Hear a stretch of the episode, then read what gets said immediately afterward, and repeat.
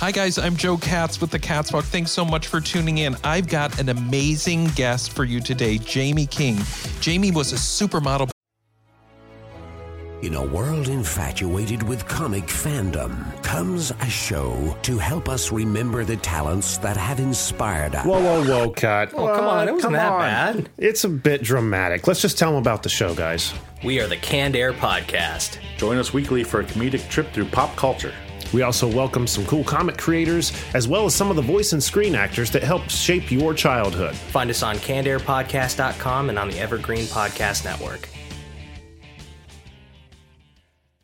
Back in the 80s and 90s, and she modeled with some of the top fashion models in the world, from Naomi Campbell to Kate Moss. She's going to tell you all the stories, the behind-the-scenes stories, everything she went through, all the great parties and entertainment she did.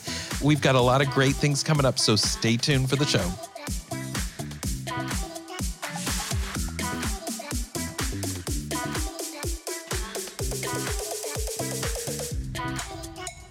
Jaime King, thank you so much for joining the show. Thank you for having me. Yes, yes. You look so fresh and clean, and I love your necklace. That's so cool. Dior gave it to me. Oh, yeah. It's Dior. Yeah. Oh, I love that. Yes. Wow. Well, thank you so much for coming. We have so much to talk about, so many things to talk about. I want to learn everything about you. People probably know you as, I mean, you started your career modeling.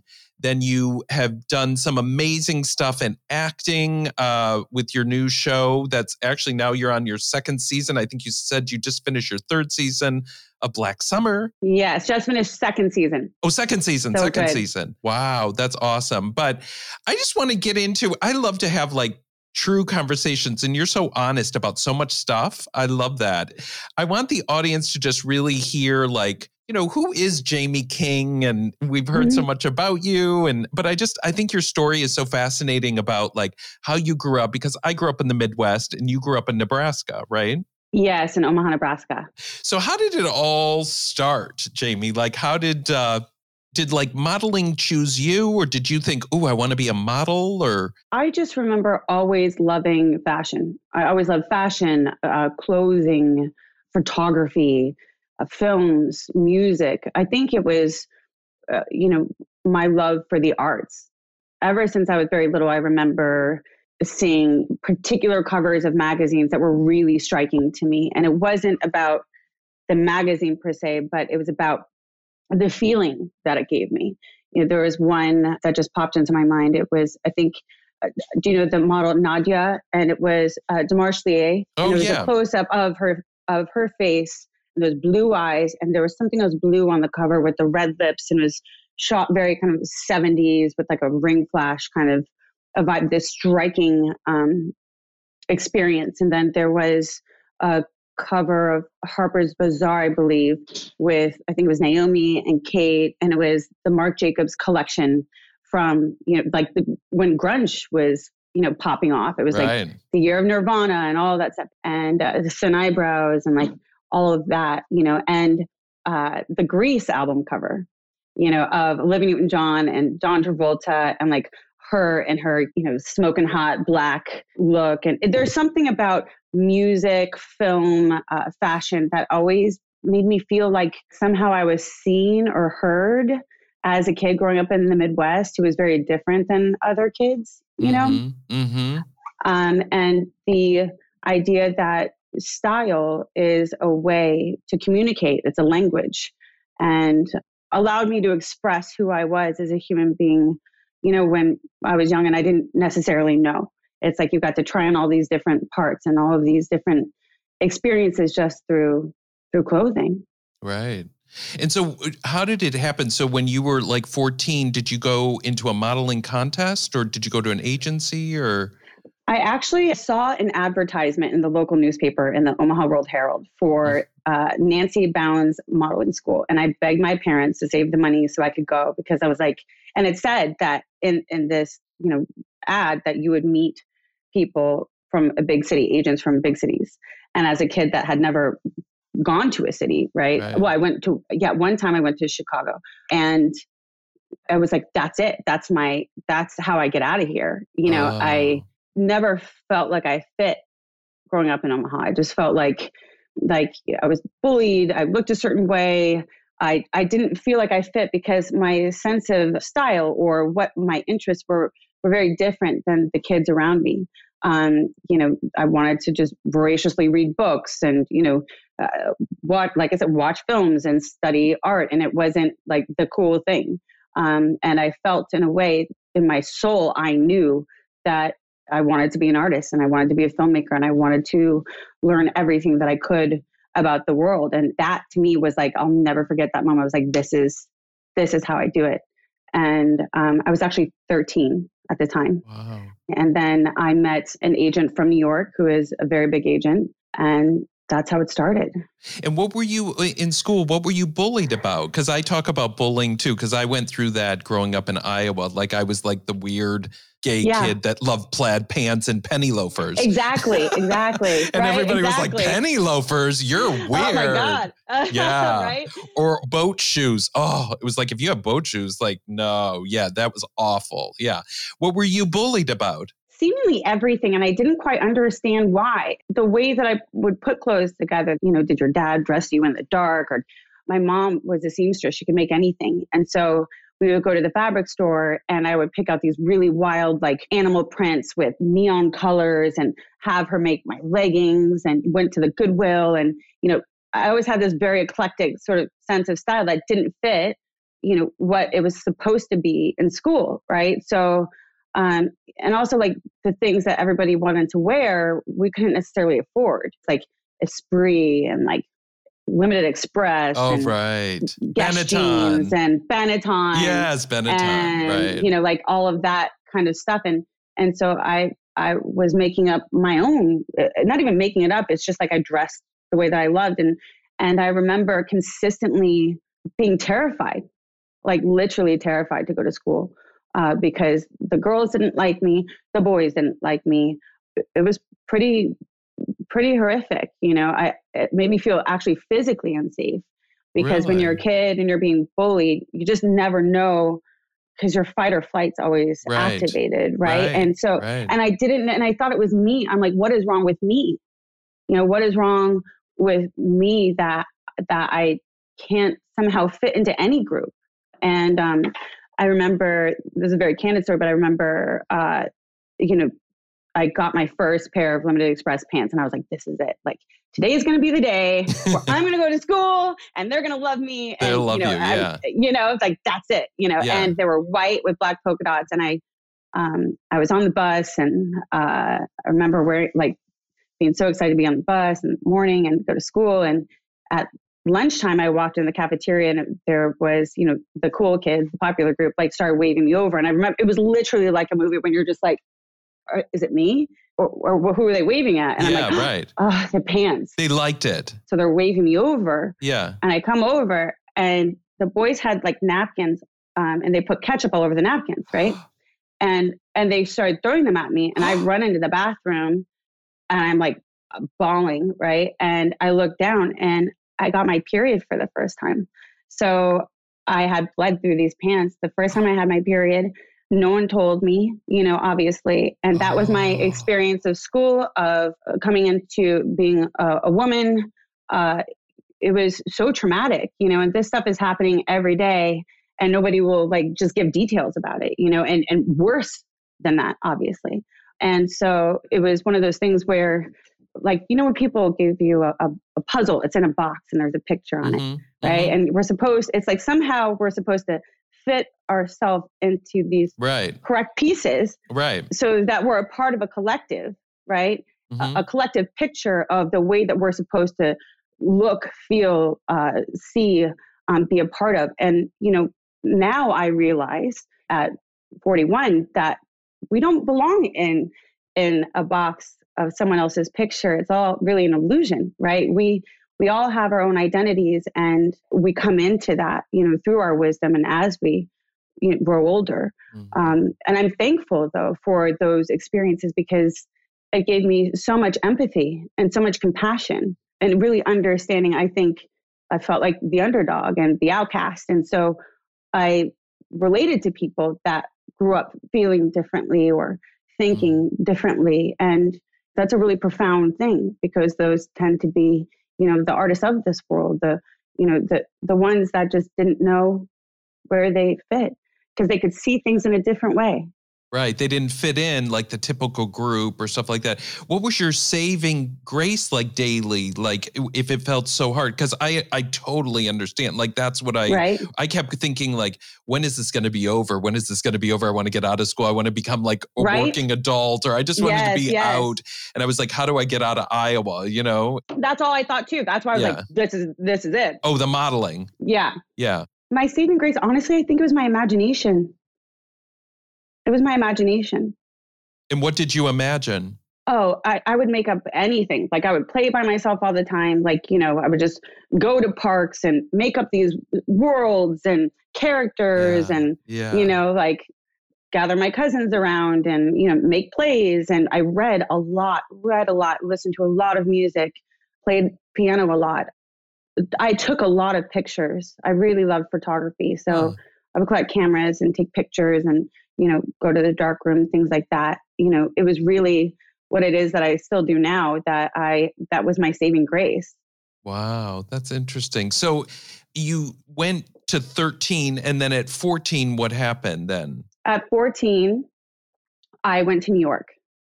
So you left high, you were in what, high school or no? Junior high? Yes, in high school. High school. And I went to New York over the summer and with my mother, and it was one of those things where it was like immediate. One of my first shoots was for the first issue of Visionaire with Stephen Klein and James Carliardos.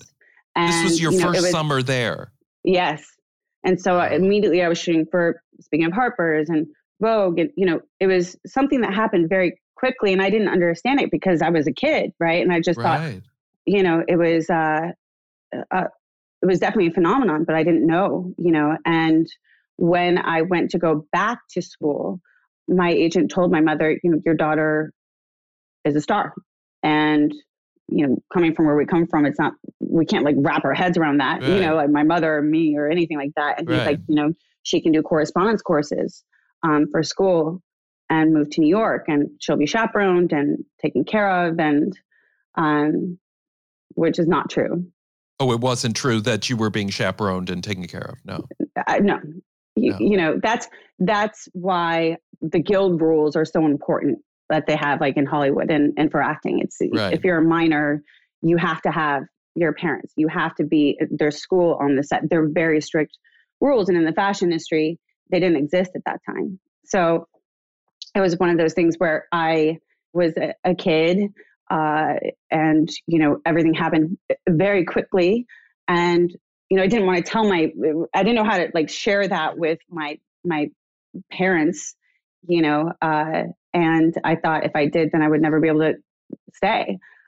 So it was, another really interesting thing. And you grow up very quickly, and those experiences, but the experiences that I had have, again, when I look at them, really contributed to to me and to what it is that I do as a storyteller, because I've experienced so many things from such a young age. So like when you were 14, you ended up staying in New York. Your mom went back to Nebraska, or did she stay with you? No, she went back to Nebraska because I have siblings, and I was staying with one of the editors of Harper's Bazaar at that time. And then I stayed in a model's apartment for like a month. Yeah. And, you know, I had my own place by the time I was 15. You were living on your own? Yeah. Oh my God. So then like, were you doing school while you were in New York? I was doing correspondence courses. And as soon as I went to New York, also, then you have the fashion shows, right? So then I was traveling all over the world, and, you know, it was at the order at that time, it was London shows, then Milan, then Paris, then New York. And so, you know, and that happened very quickly too. I remember one of my first shows was Tom Ford for Gucci. And like there was this moment where I look up and I realize Naomi Campbell is right in front of me, and I turn around and Kate Moss is right behind me. I'm just like, oh my God. Yeah, like it was like those kind of moments where it's like, is this, how is this really happening?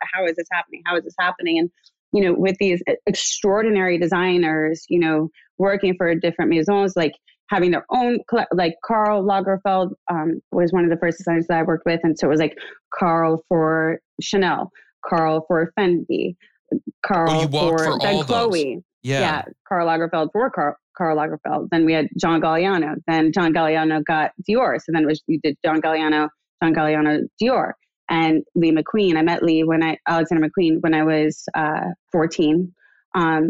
We met on his very first collection, and I did every show of his until I stopped. He was a very, very dear friend of mine. And, you know, to have these, you know, experiences where, you know, Lee was like using fabric from his apartment because he like couldn't afford like certain things, and from his drapes from his apartment, you know, and, you know, like just these wild experiences where you see people start from the very beginning and, you know, really, you know, achieve their dreams, you know, and that forms a real bond. Wow. That's amazing. Yeah. Oh, so you would hang out with him and... Oh, yes. Yeah. He was a very dear friend of mine.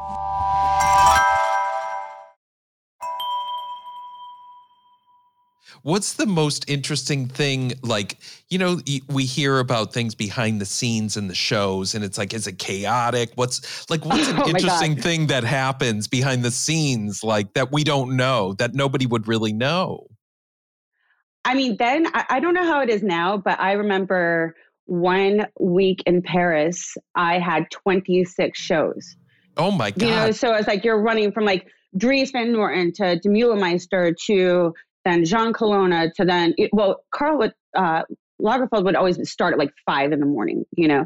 There was never any food. It was just like champagne, orange juice, and croissants, you know. So it was like that was, you know, so you start with one show and then you're racing to the next one. They're like ripping your hair out, like, you know, scrubbing your face down, you know, taking off whatever nails, you know. And at that time it was so... And especially like in Paris, you know, Paris was my favorite because it was to me the most wildly creative. You had the Odils and the Julian Dees and the Sam McKnights and these extraordinary artists that are doing some of the most phenomenal things that you've ever seen. You know, with hair and makeup and individual looks. Like, you know, the Galliano shows were theater, and you know, Lee shows were theater, and that's when I knew. In those shows that my love of acting and having never acted before was something that I needed to do because of the experience that I felt when you had that kind of freedom. So behind the scenes, I think it's like literally like all of the race. And nobody knows that you literally just got, you know, to that venue roughly 5 minutes before you're walking down a runway, and you have like 10 people, you know, doing everything at the same time, you know, when you're in demand like that. Right. So it's a very, you know, I can't imagine it's like that now. But at that time it was a time where supermodels really had so much power, you know, and it was a core of us that would do all the shows together. And so you were one of the big supermodels of that time. Yes. I mean, with Naomi and all of them, Kate, and Shalom and Amber Valletta, Carolyn Murphy. I mean, just these amazing, amazing women. That's crazy. Wow. Yeah. And so they're changing you every time, just so people understand, like during those shows, like in Paris and London and all of that, they're changing you between takes, right? You just stand there, or do you jump into new outfits, or how does it work, like within minutes, right? Well, I mean, you go from one show to another show. So you're doing that within minutes. So it's like, imagine it's like a quick change of the most extravagant, like hair, makeup, everything. Right. And then they dress you as quick as they can. You're out there, you're walking, you know, you come back, you race back, they take all the clothes off you, you put all the stuff back on you. It's crazy. Craziness. Yeah. Wow. You were 15 or 16 at that time? I started doing that at like 14. Wow. 14. Yeah. Were you by yourself then, or was your mom? She had to be with your brothers and sister, right? Or she was with my brothers and sisters. But again, you have to understand, like that's the thing that the industry did then. It was they told your family that, you know, you were being chaperoned by your agent, by these adults, and really like the adults were wild and crazy and creative and didn't understand that it's completely unethical to do something like that. Otherwise, my mother would not have, let me do that. Were you scared? I think that children are incredibly resilient. And I think that I was so scared of just having to stay in Omaha that kind of fear was matched with whatever fear that I had about being away and being young and without my parents. And, when you're like a teenager, you're like, you want to be a part of the group. Right. But everyone was so much older than me. I just did whatever I could to assimilate, to be with these women, and was seen as a woman, even though I was a child. And that part was really difficult because I forgot, because I wasn't taught that it was okay to just be a kid. Right. There was so much responsibility. And then all of a sudden you go from, having, really no money to making so much money, at that time. And it was just, it's a lot. It's a lot. Yeah. Who could take that in? Yeah. But yeah. It was perfect, weirdly perfect in a strange way, even with whatever challenges and, a lot of the things that happened. Again, I always look to see, how did I learn from that? How did I grow from that? How did that contribute to my life? And I look at the experiences and the people that I've worked with and met and have been in my life. And it's just very, it's overwhelmingly powerful to be blessed to be with these human beings that think and create in a way that's just completely out of this world, And that was really my foundation, my education as an artist. It reminds me, if I could have done that to get out of Iowa, I'd be like, yes, sign me up. But I would have been scared. I was terrified. But I didn't know what that terror was. Yeah. But that seems so much better than being in school and people being mean. And it's like... That's the thing. That was what I was like, okay, either go back to that and then what? Right, I couldn't. When you were younger, did you feel beautiful? Not particularly. No. You didn't? No, I thought my sister was beautiful. Really? I always recognized the beauty in other people. I mean, there were times where I thought that I was pretty, or times where I thought that I was beautiful. But again, when I was younger, I didn't necessarily identify with that because it felt like I wasn't. There was some kind of paradox that was happening, between the not fitting in and the bullying, and then being expected to be one way, like a cheerleader or a prom queen because of the way that I look. So my exterior didn't somehow match up to my interior. Right. And that's why I wasn't ever really accepted, because it was like, oh, you're pretty or beautiful or whatever. And so therefore you should match these expectations. But I wasn't those things. I didn't want to do any of those things. I really just was, I just wanted to, again, read, write, make movies, make plays, wow. Make clothing, just very, my interests were completely different. And I just didn't know how to reconcile that. It's like a Rubik's Cube. I remember always feeling like if I just twist and turn it enough, somehow it all makes sense. And it never did, not when I was younger. Now it does. But, when you're a kid and you're going through it, as you know, you don't know. I mean, what was your saving grace? I think my saving grace was my family. My sister was my best friend. My best friend. And she would go after the kids and be like, don't you talk to him. And she was the cool, badass girl that was she was a little bit chunky. She gained a little bit of weight, but everybody's like, you're so cool. Cause she'd wear red lipstick and oversized jeans and a ripped shirt.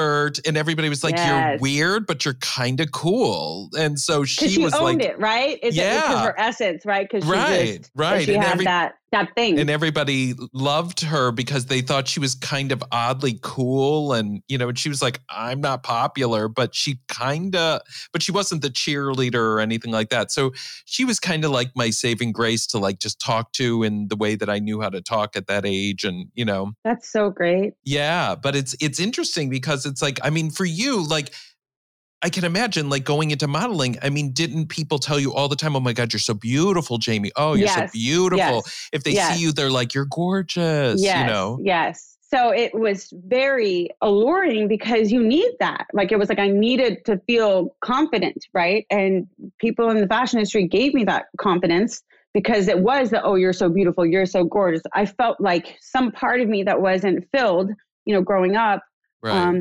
was filled through these people that saw me, mm-hmm, and not just on a physical level. Like, they saw something in me that was like, oh, she gets this thing, or, you know, like, she gets me. But it's also strange to go from not fitting into anything to all of a sudden being wanted or to be a part of something, because the foundation was built as that I don't belong fitting into something. Right. So I, as a teenager, I remember still feeling a lot like, you know, when you're in, I'd be like in a room or a fancy dinner or backstage, and like, even though I was a part of it, I still felt like I was sort of inside of myself, like, not. Even though I was with the group, I still always felt a little bit outside of it, you know, like I was observing it. And so that part to me is interesting to look at with anyone that grows up with radical shifts in their lives, you know, mm-hmm, you know, what the foundation is versus the next experience and the next experience. Yeah. Do you feel beautiful now? I do. You do? I do. Yeah. Like, you look at yourself and you're like, yeah, I'm beautiful. I'm a model. I model. I'm a beautiful person. I'm beautiful on the outside. I'm beautiful on the inside. I don't look in the mirror and think I'm beautiful. I'm a model. When I see the beauty, or my beauty that I recognize is how I experience myself internally, right? So who I am as a human being then radiates from me. And yes, on the physical, I believe that I'm very beautiful. Connecting to my inner is what really, you know, it's all of that together that makes our beauty, right? Yeah. And wisdom and age and experience, and self-acceptance, and the friendships and the relationships in our lives. That's, it's our relationship with ourselves that allows us, I think, to experience truly what beautiful is. Because I can imagine being at that age and everybody's telling you one thing and, you know, not sure how to take that in at such a young age. Yes, yes. Are you close with your family now? Are you still close? I'm very close, very close. Oh, that's cool. And what do they think of all your success? It's sort of unfathomable. Again, we're from the Midwest. We're just people. We're just people. Yeah. And so, like, to have a shoot to superstardom was, I couldn't even understand it. They couldn't understand. We're just like, oh, okay, we're just going to do this thing. When it happens that quickly, it's hard to really process it. Right. Wow. That's so interesting. You know, there's so many things about models. Is it true about, like, what you have to eat or what you have to watch, what you eat, what we hear about all these things that models don't eat anything, and they don't, you know, they're kind of unhealthy, and, you know, they're smoking and they're doing drugs and all that stuff? There was a lot of that because, again, I was so young and I was naturally thin. I really ate whatever I wanted, you know, and it, and not to sound like, and I was still thin, but I was a kid, you know, so, I was able to, you know, eat McDonald's, and I didn't worry about my weight. There was a lot of, you know, smoking cigarettes. There was a lot of being introduced to drugs and things that, you know, that time in fashion was very wild. I didn't know what I should or shouldn't be doing. I just felt like if I didn't do what they were doing, somehow I'd get kicked out, right? So it's the same thing. It's like if you were in junior high or high school and people like, oh, this is the thing to try or to do, you know, I guess I just desperately wanted to. And again, it's like adults. So I didn't quite understand, you know, I thought that maybe I'd be protected by them. So I just went with what they were doing because I didn't have, you know, that sort of guidance. In retrospect, I look back and there, you know, there was a lot of things that people did to look a particular way, but it wasn't until I was about 17 where my body started to change, and I had to exercise and eat really healthy. And I didn't starve myself. I changed, you know, what I put into my body, and I changed my physical activity. And I'm actually really thankful for that because, you know, I love running and I love using my body as a vehicle, specifically as an actor as well. But I think there's a lot of different ideas or stereotypes or stories about being a model or being in the fashion industry. And I think it really depends on what year and what decade and what generation, right? Right. Because you always hear like models don't eat and you've got to keep, I mean, I've met people over the years. There was another girl I actually interviewed on the show who's become very famous in Instagram and all of that stuff. And she was like, her agency dropped her because she gained, 10 pounds and she didn't know what to do. And it all changes everything. And they gave her a warning, like 2 months warning. And then eventually they dropped her because she put on 10 pounds. And she goes, I guess, they had the right because they gave me the warning, but it's sad. I saw things like that, and it makes me sad that anyone would still have that kind of mentality now. One would hope that we're not, it's just like, it's sickening to me. I mean, I remember things like, I remember one very famous model who had, I loved her ears, but they stuck out a little bit. And that's what I loved about it, because they were quirky and they were different, and they made her like pin her ears back or, and in Hollywood, they do that. I've seen many actresses that would have to starve themselves and do crazy things because the studios needed or wanted that, right? And I do remember one time where I did have that shift. And I remember my agent saying to me that I was starting to look thick.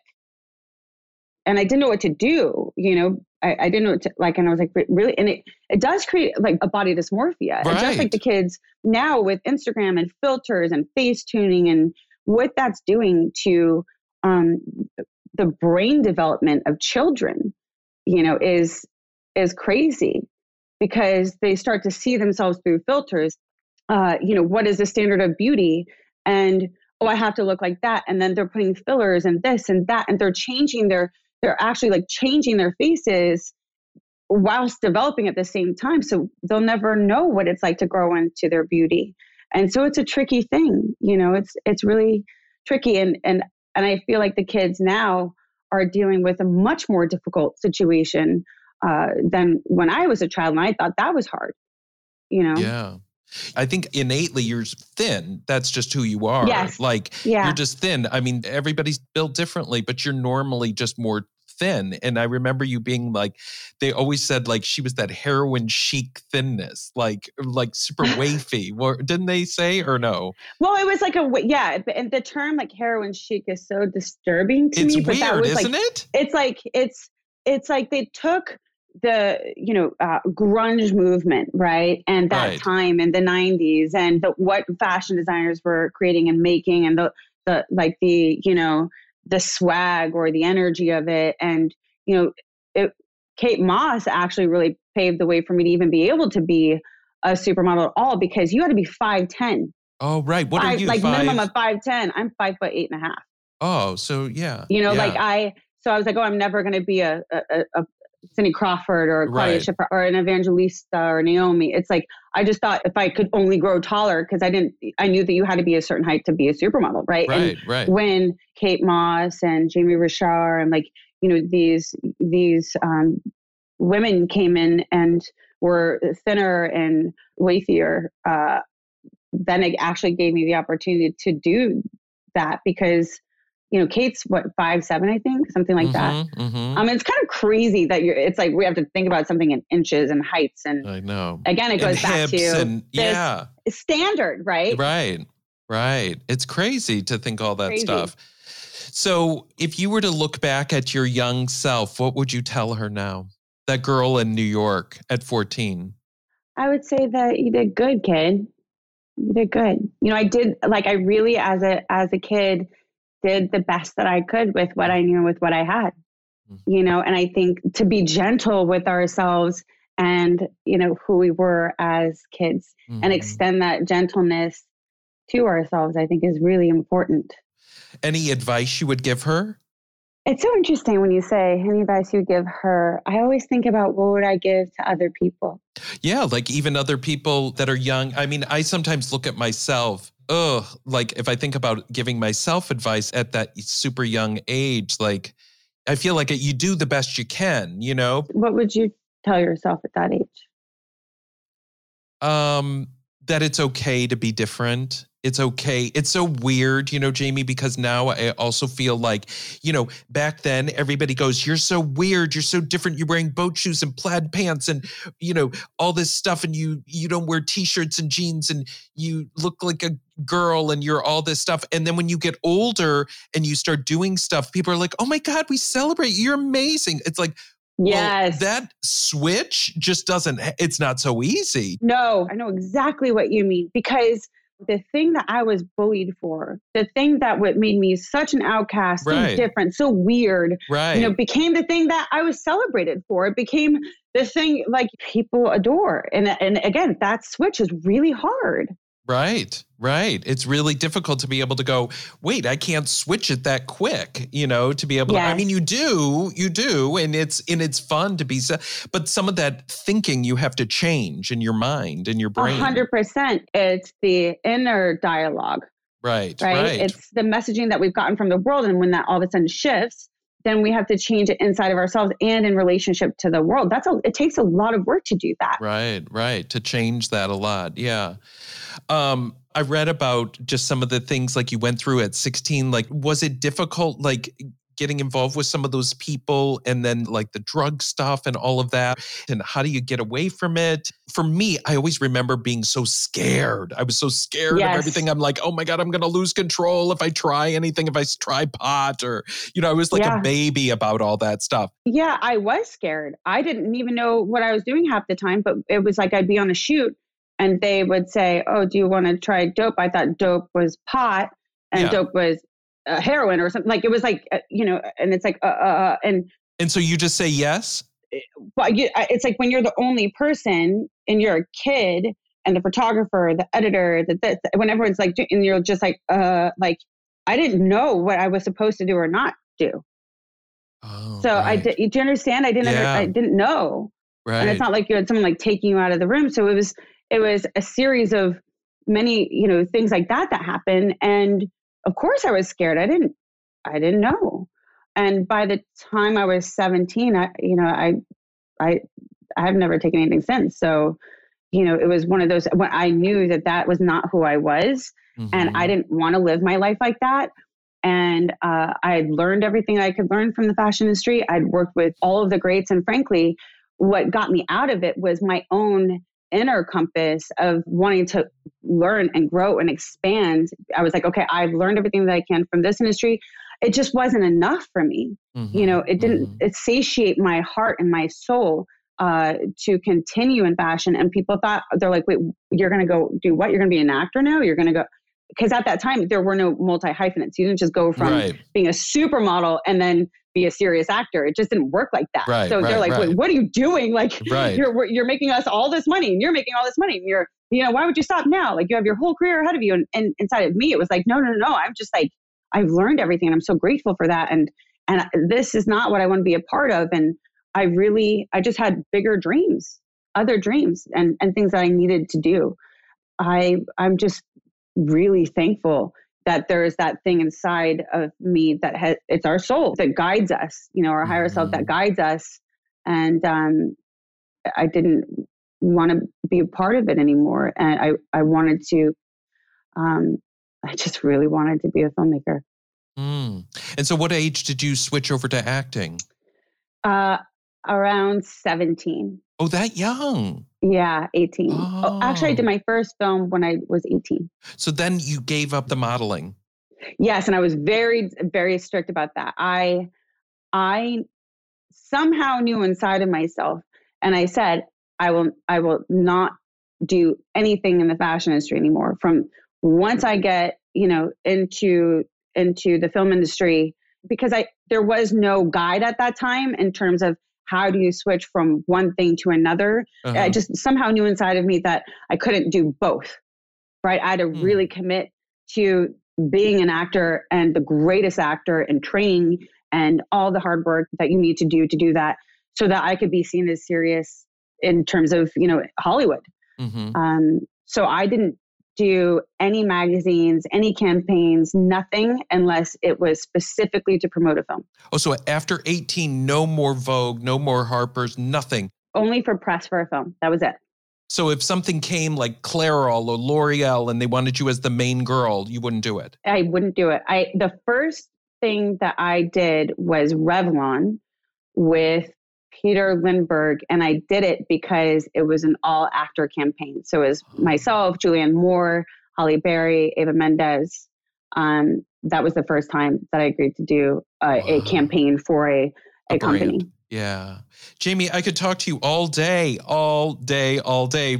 I want to talk to you. I want to talk to you about your film career and everything, but we're going to wrap up today. We're going to come back another time and we're going to talk all about Jamie's TV and film and fabulous career after she quit modeling and went into full-time acting. All right. Thanks, Jamie. Thank you so much. This was so fun. I appreciate you. Thank you. See you.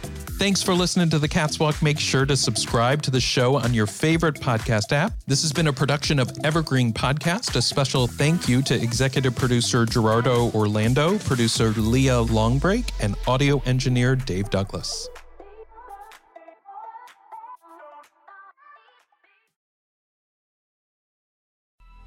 Coming up on 5-Minute News, I'm Anthony Davis.